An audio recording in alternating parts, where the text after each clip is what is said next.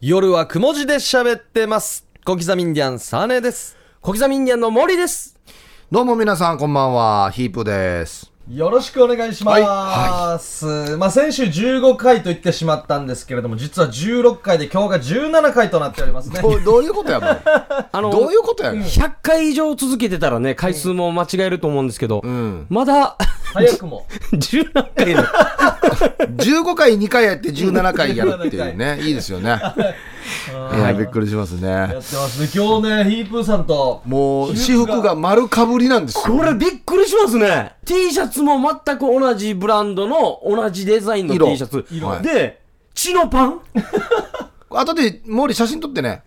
いや、これ逆に僕が恥ずかしいです。なんか合わしきれなかったみたいな感じですうよ、ん、そうそうそうそう。ユニフォームみたいな感じで、ねそ。う。僕。なかなか週に3回ぐらい一緒に仕事しますけど、 こんなに被るってことないですよね。黒よ。黒を選んだ時は怖いね。だ黒好きさ。好きだね。黒さはいと白が。はいはいははいい。俺白っぽいの多いんだけど、黒を選んだ時は被るね。まあまあまあ、いいいまあねいですよ、たまにはね。ねたまにはいいですうね。ん。どれぐらいのかぶり度合いだったか、後でじゃあ写真撮ってね。そうですね。どっかアップしましょうか。はい。はい。あのですね。はい。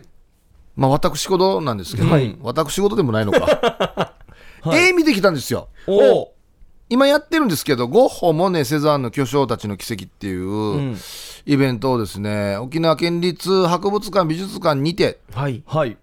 絶賛開催中ということなんで、あの実は、まあ、半分半分じゃないな仕事で、はい。はい。ヒープと行く絵画展鑑賞ツアーっていうのがあっおてーそれで行ってきたんですよ僕、絵なんて全然今まで知らなくて、はい。もう行っても大丈夫かな意味わかるかなと思ったんですけど、あの県立博物館美術館の副館長さんがいらっしゃって、この方が一緒にこの、まあ、30人ぐらいのちっちゃいツアーで、んみんなあ歩きながら見て回るんですけど、はいこの方の話がとっても面白いわけ、はあ。ちゃんと説明してくれるわけなうんでんすね。あの絵のうんちくじゃないわけようん。うん。そもそもこのイベントって、あのこのルートの一番最後の方に、はいなんていうのかなえっとね心理テストみたいなのがあってはいはい。あなたは芸術家でいうとどのタイプですかゴッホタイプですかモネですかセザンヌですかっていう、あのなんかチャート式みたいなやつおうでで何種類もあるんですよ。はい。たくさん人がいるってことですかそうそう芸術家がいて。でほぼこの人たちっていうのは同時期おーにこんなにすごい秀才がたくさん生まれたっていううんまあだから絵画で言ったらものすごくいい時代なんですよ、んいろんなことが変わっていった時代で、はいまあ、印象派って言われてる人たちなんですけど、この方々の本物の絵があるんですよ僕ツアー回る時にはいわざと逆から最初回って、うん。おうこのチャート式のこのあれを最初にやって、例えば僕はドガっていう、ドガがド芸ガ術家ドガさんドガさんっていう方のタイプだったんですよ。うん。で、どういう性格っていうのも書いてあるわけ。うんで、僕は、あのー喋るのに気をつけると人気者になりますって書いてある。いや、それなのに今日。あれ、俺喋ってる仕事やってるけどなと思って。だからこれ例えはばい、白マーがやってはい、ゴッホとかってなったら、うんゴッホのうん。本物の絵が飾ってあるんですよ。ほ本物ですよ。本物って、ぶっちゃけ僕らの感覚ちょっとわからないですけど、何億っていう価値のある作品ですよね。はい。本物が飾られてるんですよね。そうなんです。う。へえ、もう世界に一つしかないやつですよね。はあ、僕らがもうテレビとか、あの、し雑誌とかで見たあの、コピーのやつの本物。本物があるんです。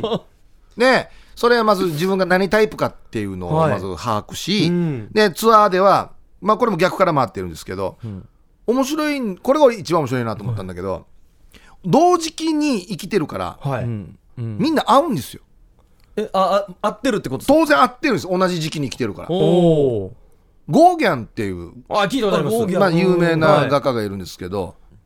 まあ、ある時期ゴッホがもう絵を描いてて、もうちょっともう独自すぎて。うん。まあ、何でもそうなんですけど自分だけこんな変な絵描いてんじゃないかってどんどん不安になってくるわけうですよ、んで。全然違う今までの伝統的な絵を描く人もいるわけだから、はうん。あれ俺大丈夫かな本当に、うっん。てちょっとやっぱ不安になってきて、その印象派と言われる人たちに声をかけはい。おういろんなね当時このいろんなモネとかもいろんな人がいる中に声をかけ、はい。俺と一緒にこう南の方に行って絵を描こうよ、おー。俺たちだけこのなんかとんがってるやつらでさみたいなおなるほ声かけをするんですよど。うん。でゴーギャンが唯一来てくれたんですよ、はい。ゴッホのところに呼びかけに。うん、でこの展示会でも両方並んで展示されてるんですけど、ゴーえーゴーギャンがあって、えーゴッホがあるんですけど2ヶ月しか持たないんです喧嘩してああ一緒に南に南南で書こうよっていううのがんうんそうそうもうお互い個性絵見たら分かるんですけど、全然違う個性を持つ絵でうん。全然違うからすごい喧嘩なの2ヶ月で、うん。お大喧嘩なって、はいゴッホ切れてから、はい自分の耳切るんですよ、はえええこんなエピソードあるんですか、ええ自分の耳切っていでもゴーギャン引いてもう戻りそう怒ったんですね切った耳をん布に包んで、んはい自分の好きな人にあげるんですよ無双がこれ俺だと思って大事にしてくれっつって、ええええ切るならわかるけど、耳切るってあるんですね。うん、で、女ドン引きうん警察通報うん逮捕、うんゴッホがですかはいええこんなエピソードあるんすかその2年後に自殺して亡くなるとあ僕、ええゴッホって有名な方って分かってましたけど、そんな結末とは思いもしませんでしたね。この人やっぱりもう全然普通の人と違うで結局この人ってあのゴッホの画集みたいのを見たら分かるんですけど、耳切るでしょ、で包帯巻くんですよ、はいで耳切った翌日に包帯巻いた自画像を描いてるんですよ、おお自分の絵をええ画家だなもう完全なる画家もうちょっと飛び抜けてますね。もうちょっとも変わってるだから天才派だって言われてるゴッホでいろいろまたそうじゃない派もいろいろあって、そういうエピソード話しながら伝わるんですよ、だから面白い。そう考えるとああそこんなこと考えながらこの絵描いてたんだろうなってでゴッホ吊り橋っていうこのね、ああ羽橋か、はいアルルの羽橋っていう有名な絵があって、その絵が本物がね展示されてるんですけど、生涯にわたってゴッホは2回この橋を描くんですよ、うん絵絵として、はい。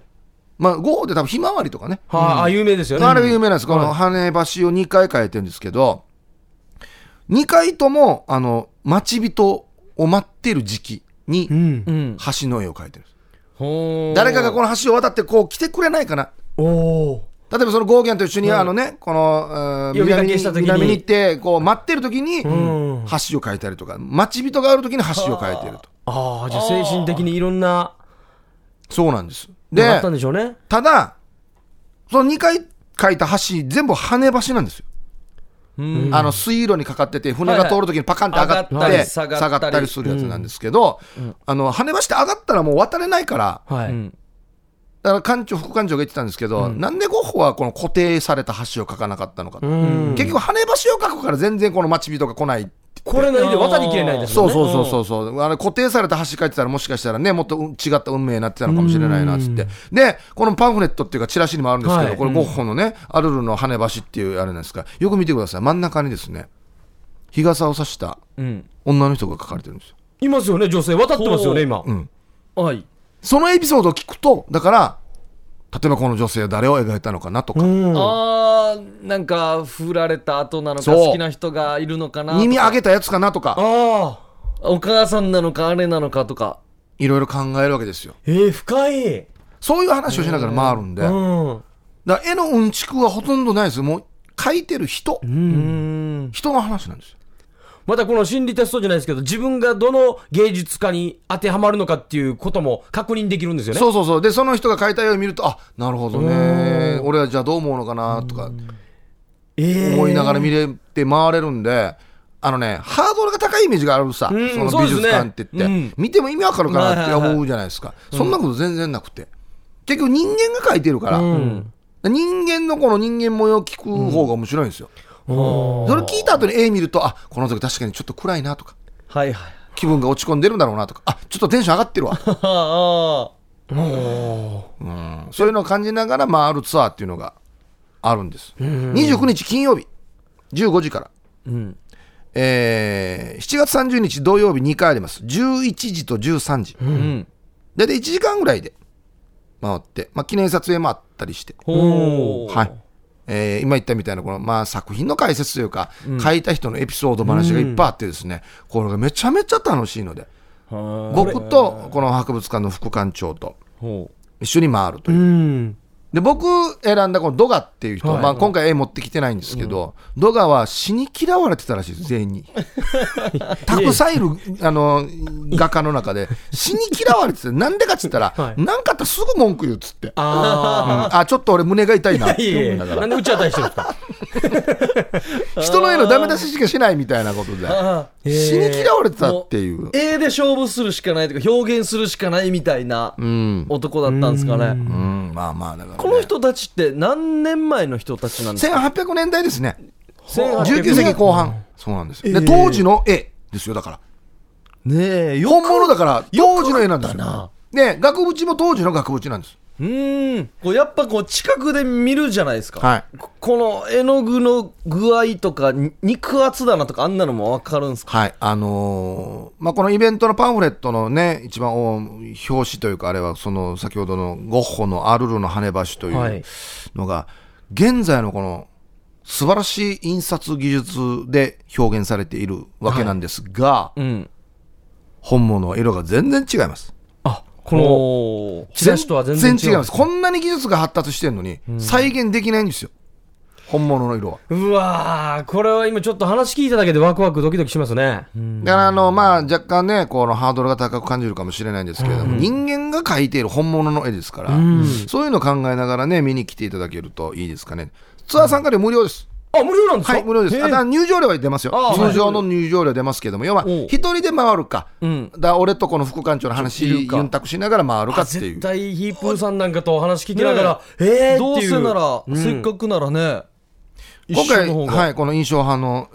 えー、67点おおの絵を持ってきてるんですけど、はい、モネさんの絵もいくつか持ってきてあって、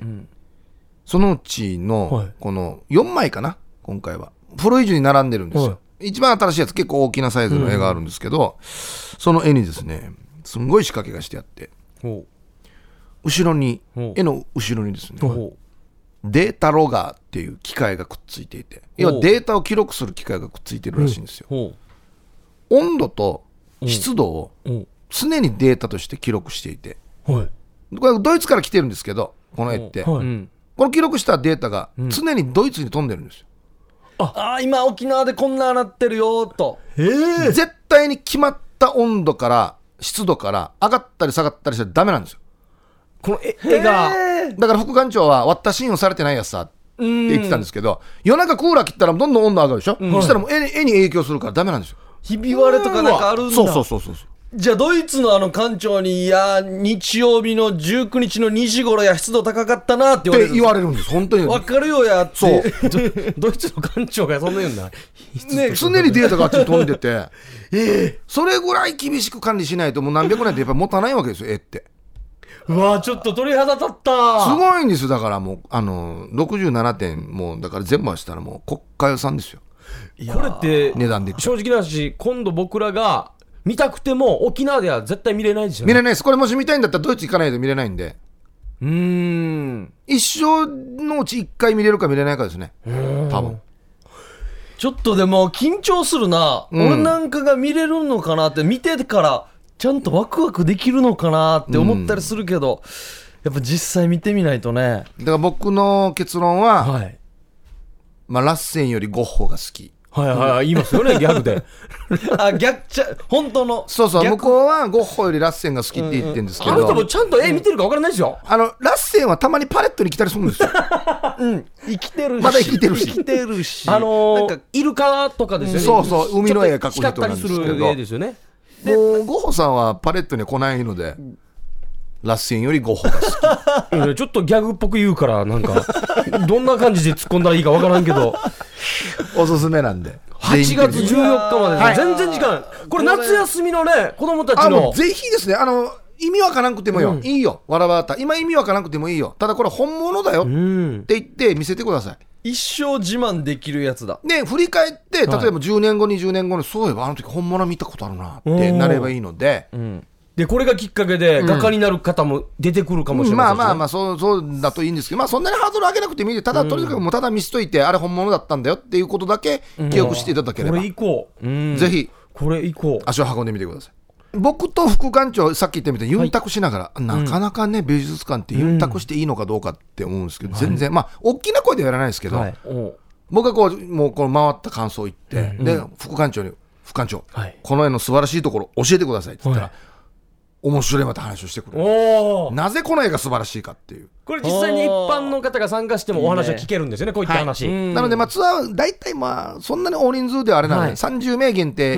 ぐらいなのかな。のツアーで回ってるんで、参加料無料となっておりますので、どうせ見るんだったら、ちょっとヒープと副館長とユンタクしながいいらで、すね特別ですねぜひ見てください。はいえー金曜日15時、えー7月29日、金曜日は15時から1時間程度。7月30日土曜日は、えー朝11時から1時間程度と、えー13時からの1時間程度と、あと3回となっております。はいこれ本当に話聞いてみるのと、聞かないで見るのはもう全然違う。なんか心の打ち方記憶の残り方も違いますから違いますね絶対全然違いますんではい詳しくは RBC のホームページ、ご覧ください。はい、まあ、ヒープーさんと行かないパターンでも、まあ、8月14日まではいややっておりっますんてでますので、ぜひお越しください。さあ、先週ですね、あのーメールがあんま少ないな、みたいな話してたじゃないですか。要はあの僕らとしては、本当にいい人が聞いているのかどうか と。聞いているのか、まあ、読まないく せに。送ってきたら読まないくせにに、少ないなとん、心配してしまっていたじゃないですか。はい、心配してました。まあ、カラメールでも送ってくださいよと言ったらですね、カラメールが4通来ました。いやいや いくらなんでも件名とか何か乗っけれや本当にからメールで送ってくるん本だ。当にこの人のアドレスしかわからんみたいなのが来たんですよまあでも正確に送っていただいてね、ありがたいですよまねあ、からメールに感謝ですよあねー はい、そしてですねその他応援メッセージも多数送られてきました、はいえーラジオネームなしでですね、はいいはいえーいつも楽しみに聞いています、うんはいヒープーホップみたいに長寿番組になってくれると嬉しいですというね方からありがたいんですけど思いっきり高く なんでね、まあまあまあそうですよえまあね長く続けることが一番大事ですかえらそうねね半分だけ万歳みたいな感じですよね うんさあ続いてですね、えー、加トちゃんさんいただきましおたーありがとうございます、加藤ちゃん内地で聞いてますね、うんそうですね東京からはい聞いています放送千葉ってね森さん健康第一ああそれはそうですよ本当にいただきうましたねんありがとうございます聞いてる方がちゃんといるんですあねりがとうございますえー続いて石垣のミンサーベアさんおはいミンサーベアさんいただきました、山手線ゲーム面白かったですあれがですね、僕もい家で聞いたんですよ、終わっただけ面白いんだはずなと思って、家で聞いたら面白かったですね面白いですよ ねただただただ、当人なんで、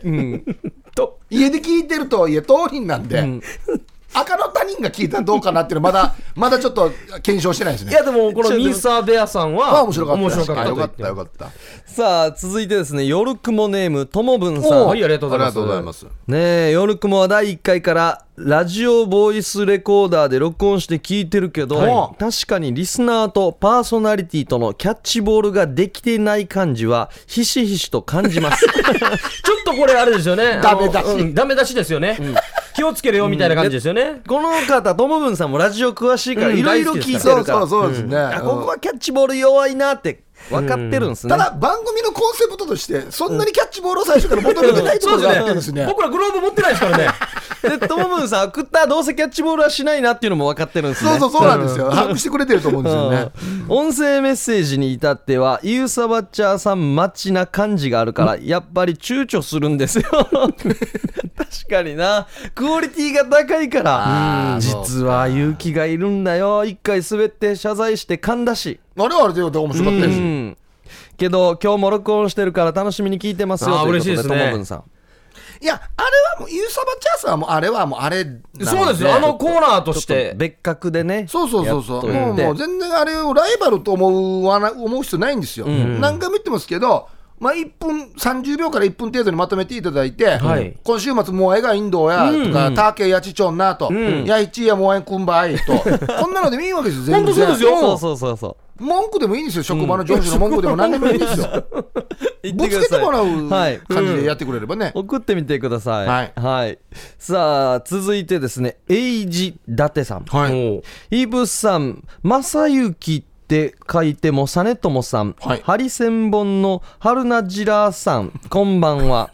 放送始まった時から聞いてますよ面白いっすねおありがとうございます。おーイユサバチャーさんには近いうちにゲスト出演してもらって三振聞かせてもらいたいさこれからの放送も楽しみにしとこうなあーぜひよ笑ろいしくお願いしちゃます。んと皆さんあー聞聞いいててるますね嬉しいなもしかしたらだからあれかもしれないですね、結構やっぱりこうちょっとマニアックな方が聞いてくれてるのかもしれないですね、はいまあ、こうやってね皆さんに募集して聞いてますかリアクションね、えー募りましたけど、来週から普通通りメッセージは別に募集しませんの でえーっと一旦あのねええでこれがだからトモブンが書いてあるパーソナリティとキャッチボールリスナーとキャッチボールができてない感じにつながっとんばって、はい。あ聞いてるの確認取れたんで、また要所要所、えー半年後ぐらいですか、本当に聞いてる人いるかなと思った時に、この メッセージを募集しますので、だから僕らってあれなんですよね、あのーキャッチボールじゃないんですよね、壁にボール当てて3人 で取り合ってる感じなんですよ、ね、そうそうそうそう。ラケットそボそれールみをたあいなねの、めネットの裏から見といて楽しんでくださいっていう。そうそうそうそう何が楽しいわ、これ。誰が楽しいわや。もう楽しむ人が探すわけよ。あ、このパターンで人変わったかとか。 あの壁とテニスやるやつあるやし、あれあれやさあ、スカットボールでしたっけありやす。はい。まあ、この調子でね。送ってくるのは自由ですからね。あいや、本当にあいのや、一応見たいやし。あの、カラメールでも何なりね、皆さんのこの、送ってきたっていうのは確認できますので、一応ね。はい。まあ、17回に1回ぐらいやっぱ心配になるん ですね、我々も。心じ配ゃあ次は34回ぐらいぐらいそうですねぐらいしょうねまた確認すると思いまえす。ーあのちゃんと数えてくださいよ。何回目かは。 17の倍数とか難しいです ね。15ぐらいにしてきます。次34、34回目で一回調査しましょうね。ははい。いや、でも素敵なメッセージ、本当にありがとうございます。ありがとうごはざいい、まあすり。がとうございました。まあ、送っていただくのはもう全然構いませんので、うんはい。ぜひできたら読みたいと思います。はいさあ CM の後はですね、夜の相談室やります。夜はくも字で喋ってます。さあ、それでは夜の相談室参りましょう。はい相談に乗りましょう。はい、なんとですね、はい先週のメールにですね、アンサーお答えが届いてますので、おーこんなのもいいないいっすね、いい番組になってきましたね。ううん、まあ、どんなメールだったかと言いますと、はいうんまあ、結婚して12年ぐらい経ちまして、3人目の子供が生まれまして、うんで奥さんと最近夜の営みがないんですというのが3人目が生まれたのが4年前ぐらいでしたかね、はだから4年間もやってないということですね。うんはいはい。いや、どうしたらいいんでしょうということで、まあ、僕らはいろいろどんどん仕掛けていってね、ん僕はやる気あるよっていう態度を見せていった方がいいんじゃないかというアドバイスをしていったんですけれども、はいこちらですね、もうありがたいですね、女性側から、おーまさにこの状況が似てる奥さん側からですね。貴重やしや、これ。貴重なんですよわあこれ嬉しい。うん。はい、えーこんばんは初メッセージのイエローマシューです、おありがとうございます。えー最近は生後3ヶ月の次男の寝かしつけで寝落ちすることが多く、なかなかこの時間帯の番組を聞けなかったのですが久しぶりに聞けた時にセックスレスのお悩みに答えているのを聞いてメッセージしまおしーたいいタイミングでまた。妻側からすると、はい気持ちが乗らない理由はいくつかあります、うんはい。単純に口が臭い順に。これはなんかおう人それぞれみたいなのが一応来ましたねいくつかあるんうだんね。うんさあ続いて、うん子供が起きるか起きないのかのスリルを楽しんでいるのがイラッとするあ、これイラッとするんだ。 ああ、そっか。へえまあ男側は気軽にやって楽しんでるけど、うんというのはあるんですねただただ自分の体が気持ちとは反対に反応せずきついおいつまでもラブラブなはずだったのにな涙と思いながら聞いていましたいや、同じ。これなんかリアルだなも意見としてな、うんはいやー、これはでも、実際気持ちが乗らないっていう状況もあるんですよね。女性の方々が。う多分3つ目のですね、ただただ体が気持ちとは反対に反応せずってあるじゃないですか、んまあやっぱこれから来てもう口が臭いまで来てるんじゃないですか あーこっちスタートかなんか好きな時は口臭いとも思わんかったのにとかなんかあ本当に反応しないどうにもならなくて困ってるんですっていうのがあるのかなやっぱりだからあの前回も後ろも上げてたんですけど、はいこのなんていうのかな女性から子供が生まれるとやっぱ母親といううん。占める割合が多くなるので、もしかしたらそういう体の変化っていうのも起きてくるんですかねあんまりこのまあ分かりやすく言うと、そんなにも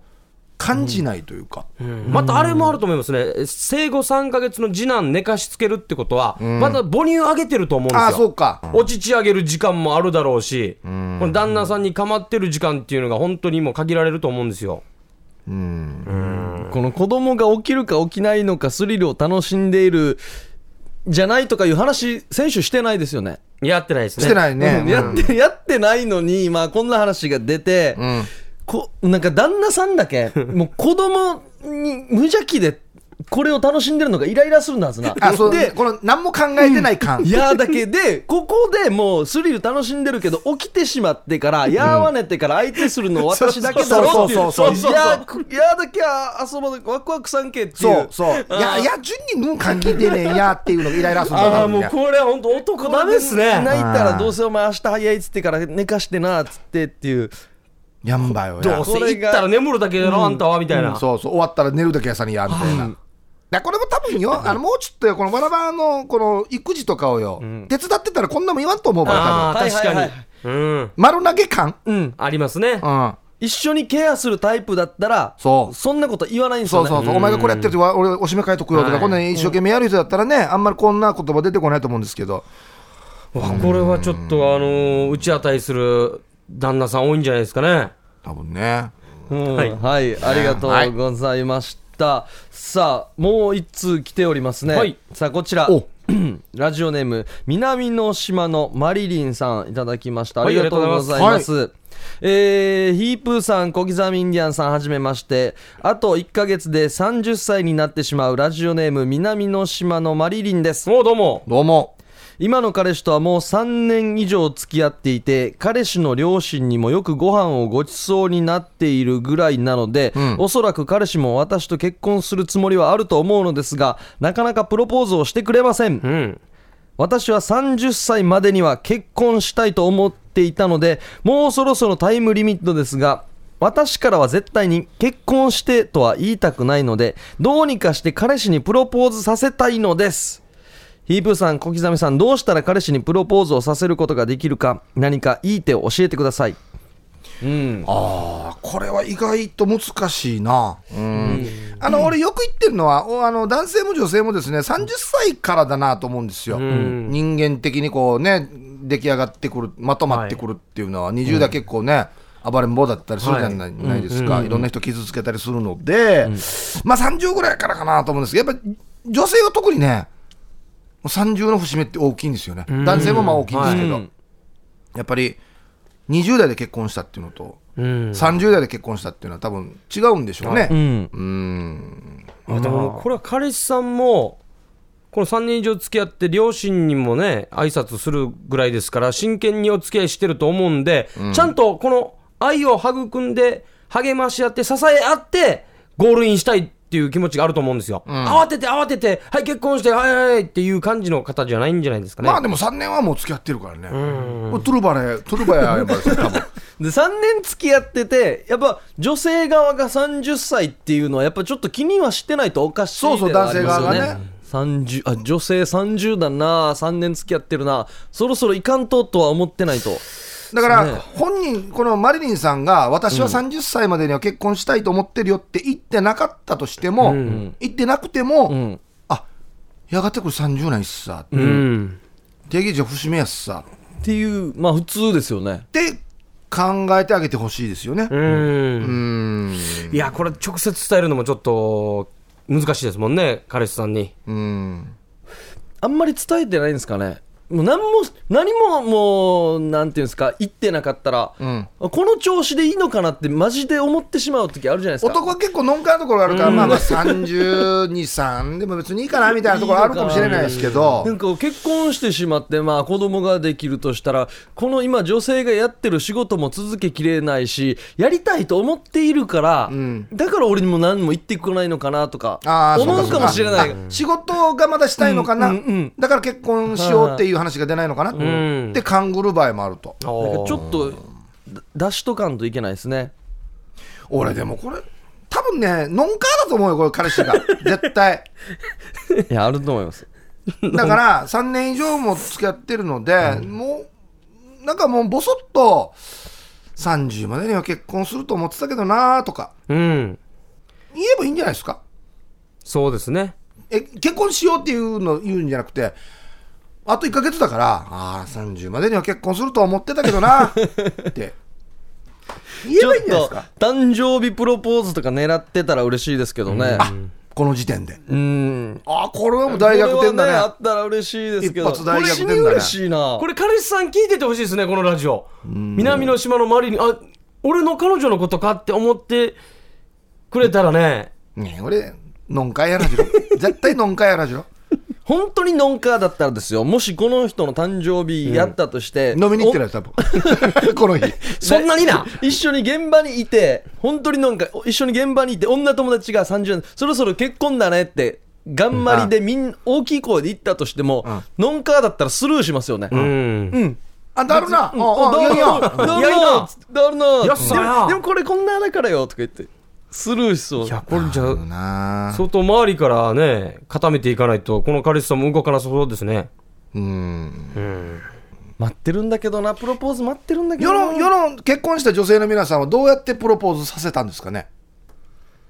ああでももう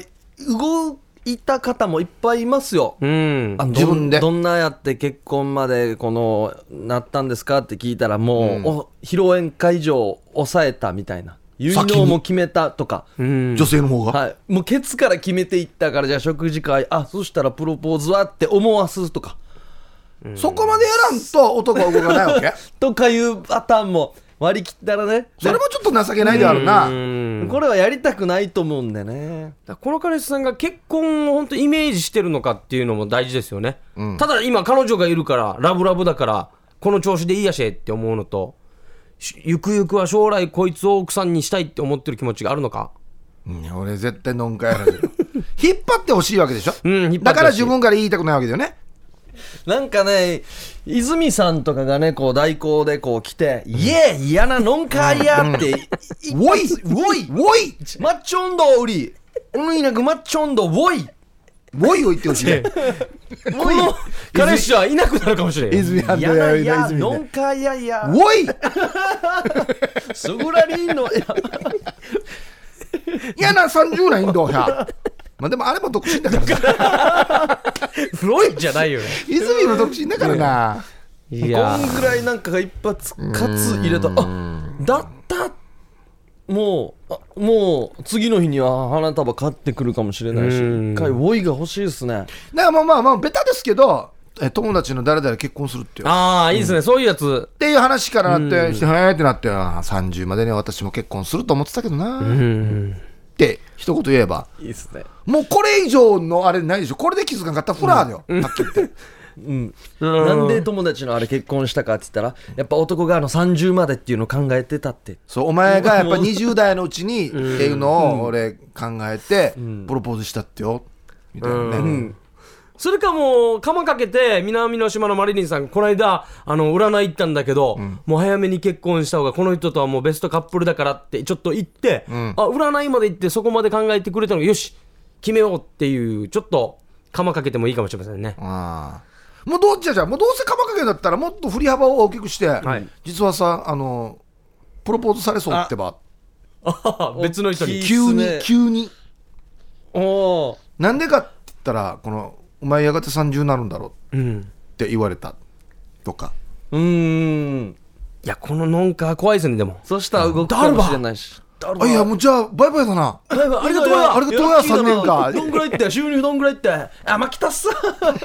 いやいや、もやうやる気ねえし、もこういつらこんなって別れた方がいいよこんな男別れた方がいいよ終わりっすねこんなだったら終わりダメだよやいやーうんまあでもね、まあ、そんなにまた振り幅をするとまたちょっと喧嘩なっても困るしな難しいなうんそうですねやっぱり少しねプロポーズされたまではいかないでもいいですけどあんなこともあるってよって釜かけていってもいいかもしれないですねはいいやありがとうございました、ははい。ということで、夜の相談室でした。さあ、この後ですね、CM を挟んで、脳みそは使わないとどんどん衰えるらしいゲームやります。夜はくも字で喋ってます。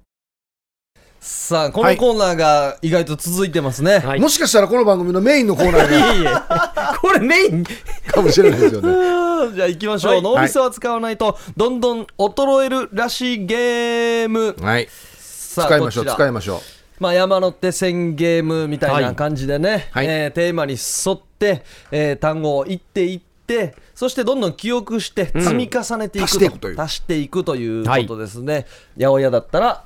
ぶどう、んぶどうリみンかんゴ、みかん、ぶどう、リンゴ、みかん、バナナ、ぶどう、リンゴ、みかん、バナナ、えー、梨とかね。はいこれ意外と続いてるんですよね、我々三人。そう。ね俺、ラジオ聞いてて、俺なんかの記憶力すごいなと思ったもん。三週ぐらいしますもんね、四週。そうそうそうですよ。しかしあのすごいなっていうメール来ないですねこんないな。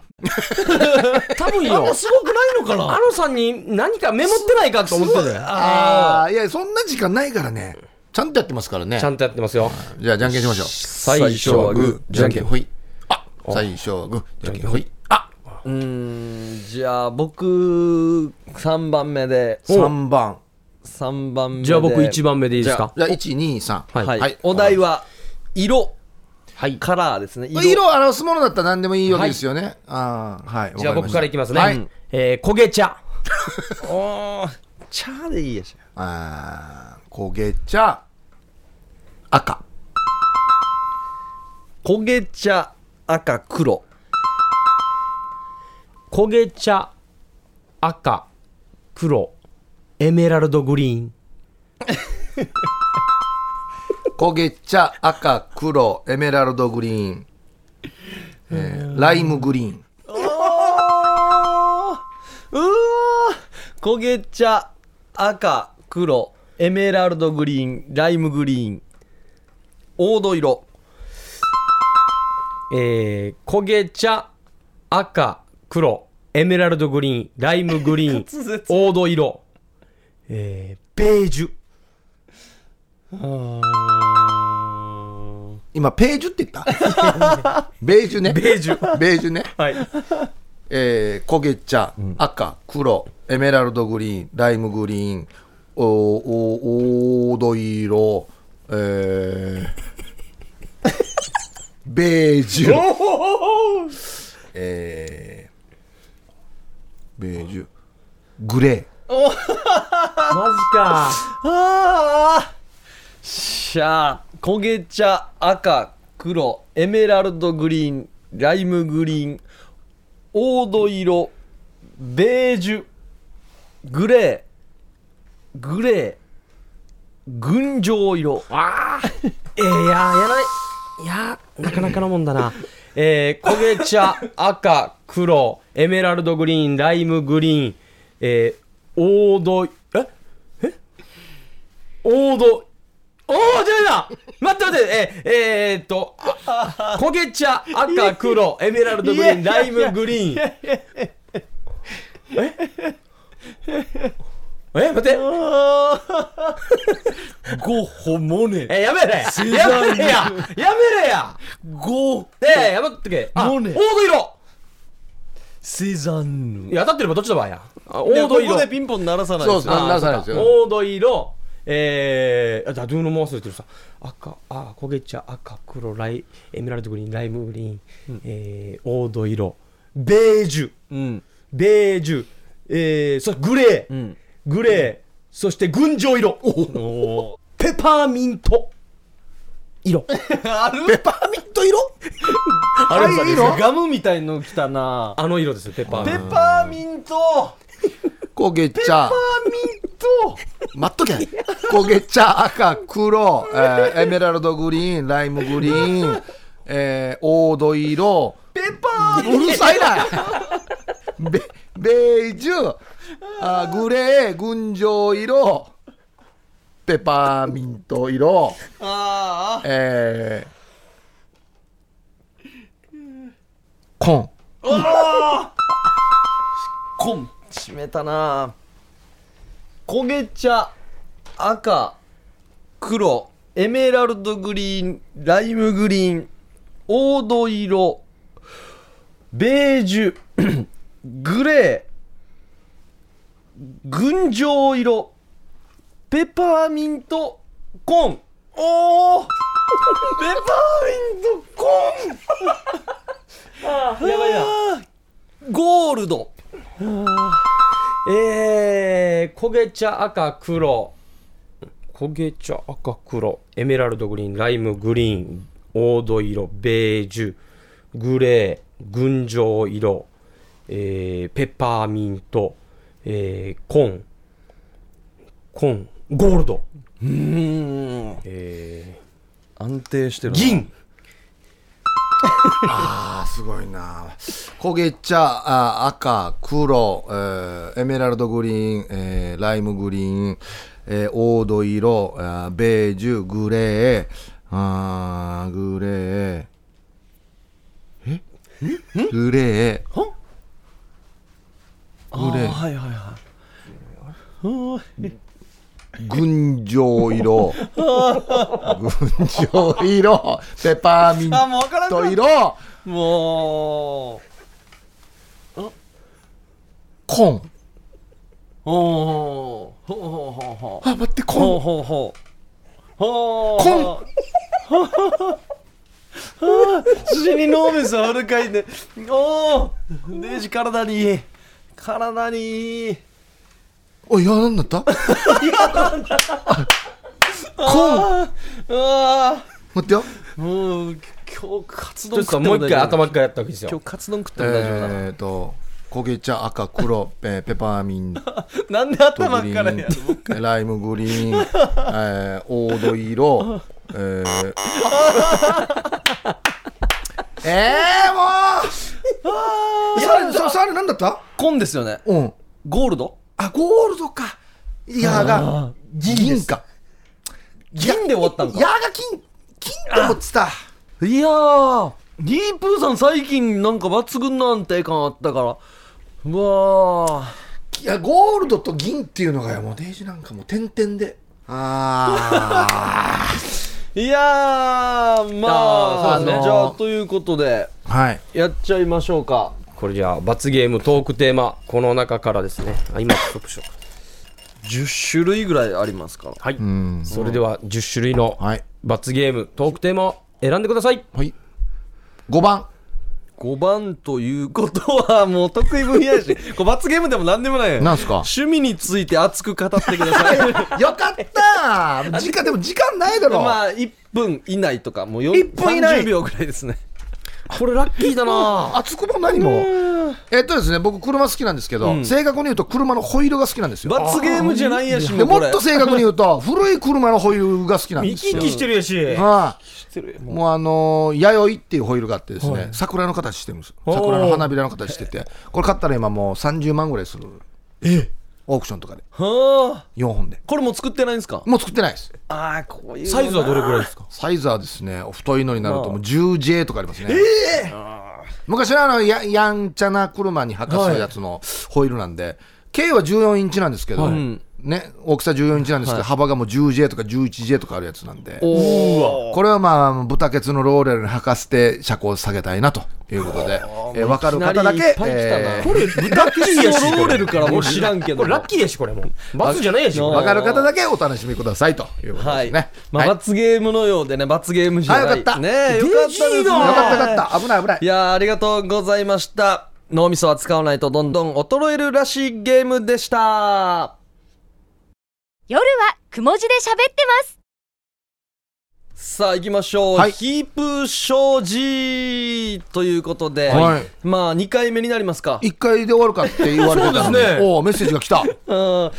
プー商事というのは、まあ、こういうアイディア出してからビジネスチャンスになるんじゃないかっていう、金儲けができるんじゃないかっていうね、そういうことですね。案を話していこうというコーナーなんですけれども、はいはい来ておりますね、うん昭和の香り漂う平成生まれの小松菜親分さんおあありりががとうございますとうございます。ありがとうございます皆さん死はしないでください、ちゃんと毎週欠かさず聞いてますよよかったあ嬉しいありがとうございます嬉しいな何やら新しい仕事のアイデアを探しているようですね、はい前から考えていたんですけど大型のショッピングモールあるじゃないですか、うんはい。買い物は楽しいけど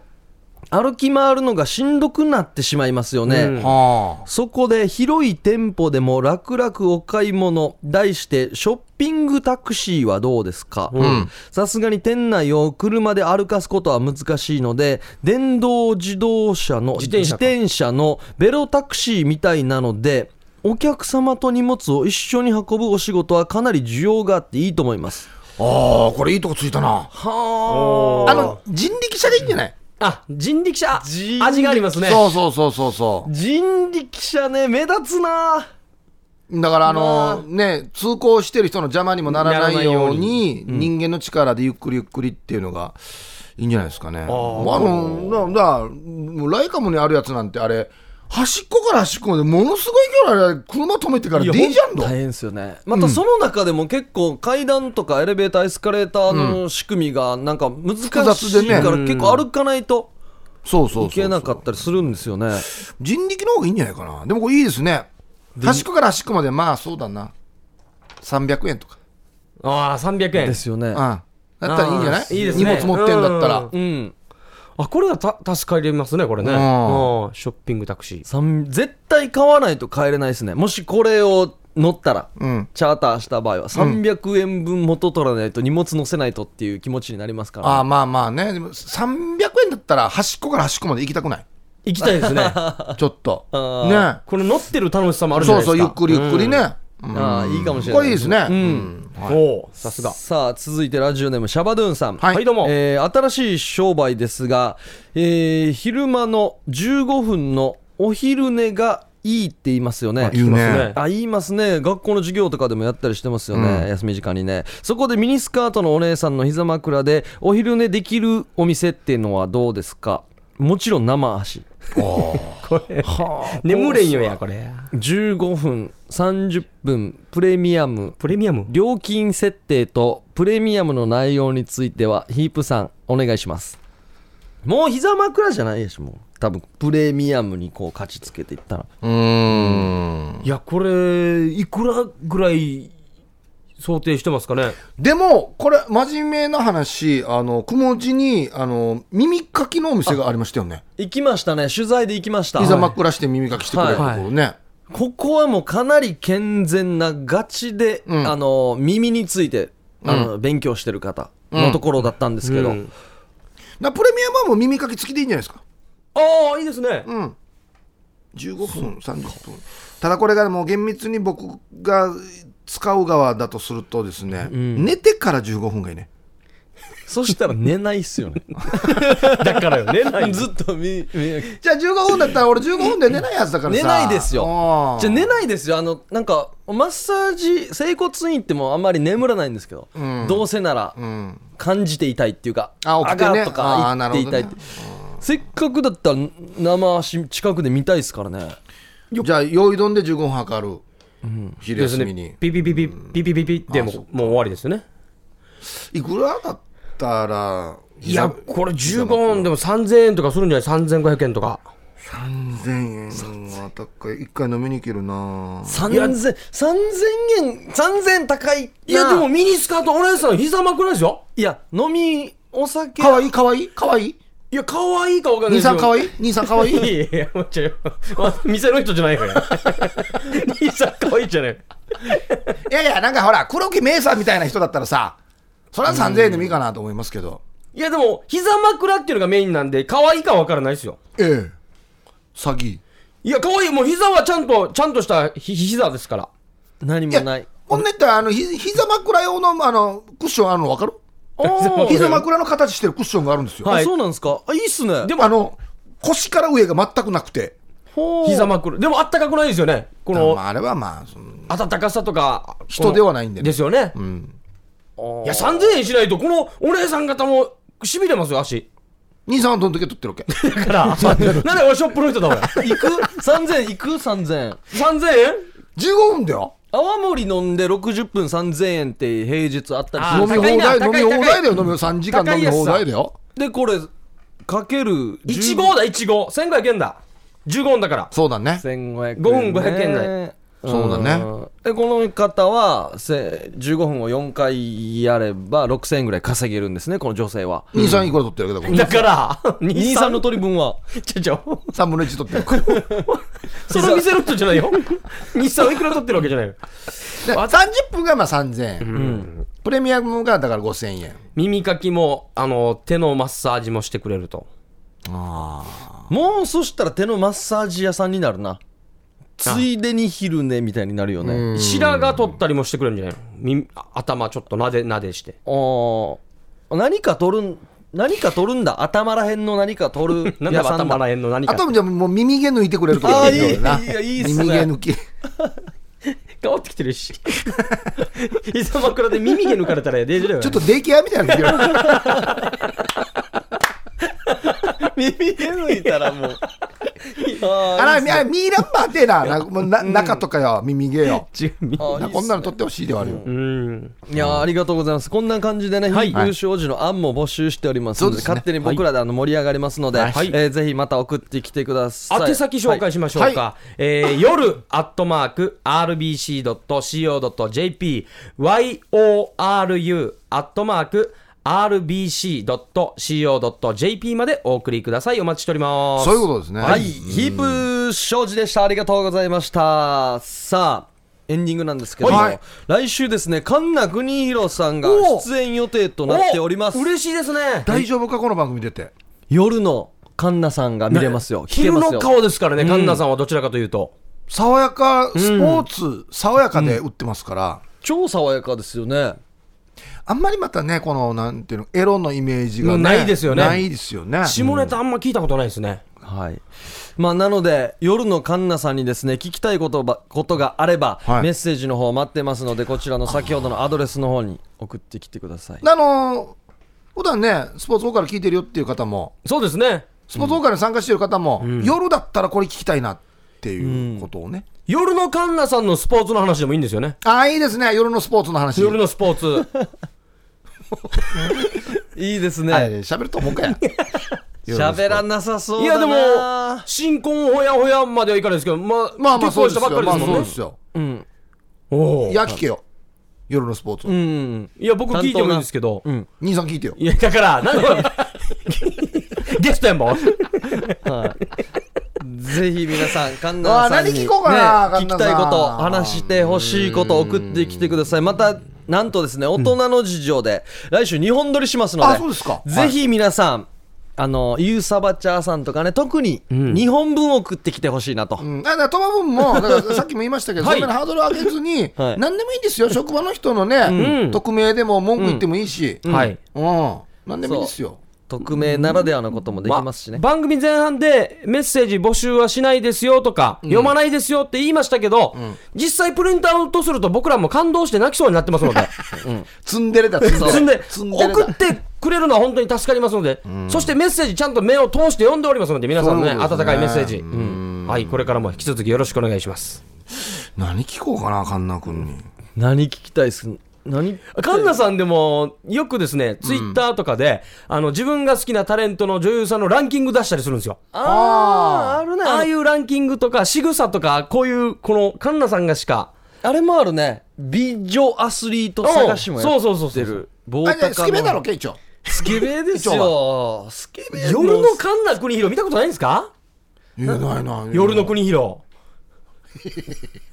デイジないーなないんかそれやるわ夜の森次と一緒だよ夜の国広ただタッコ足しただけやあれだ昼はカンナ君って呼ばれてるけど、はい夜はクリクリヒヒロロででややっっててるるんんでですすよ明日の名前でやよってるんだ、はい。だから、カンナさん、カンナさんってイメージがもう強いですよ。ああ夜はあんまり聞かないじゃないですか。国広夜は国広でやってるんですよ。何クリヒロでやってるわけ国広でやりたくないはずよ定着させたくないだろあの人何聞こうかなこの番組をチェックしてますからね。番組は始まった当初からあそう聞いてるよって言ってくれてるんで意外な一面とかねはいあんなことやこんなこどとんなジャンルの AV 見るのかなあそれもやっぱスポーツ系なのかな、スケベでしょうねでもねなんど一番スケベだと思いますよどの系見見てるんですかねこのオンエア聞いて来なくなったら怖いですね やっぱいかんこうやしさ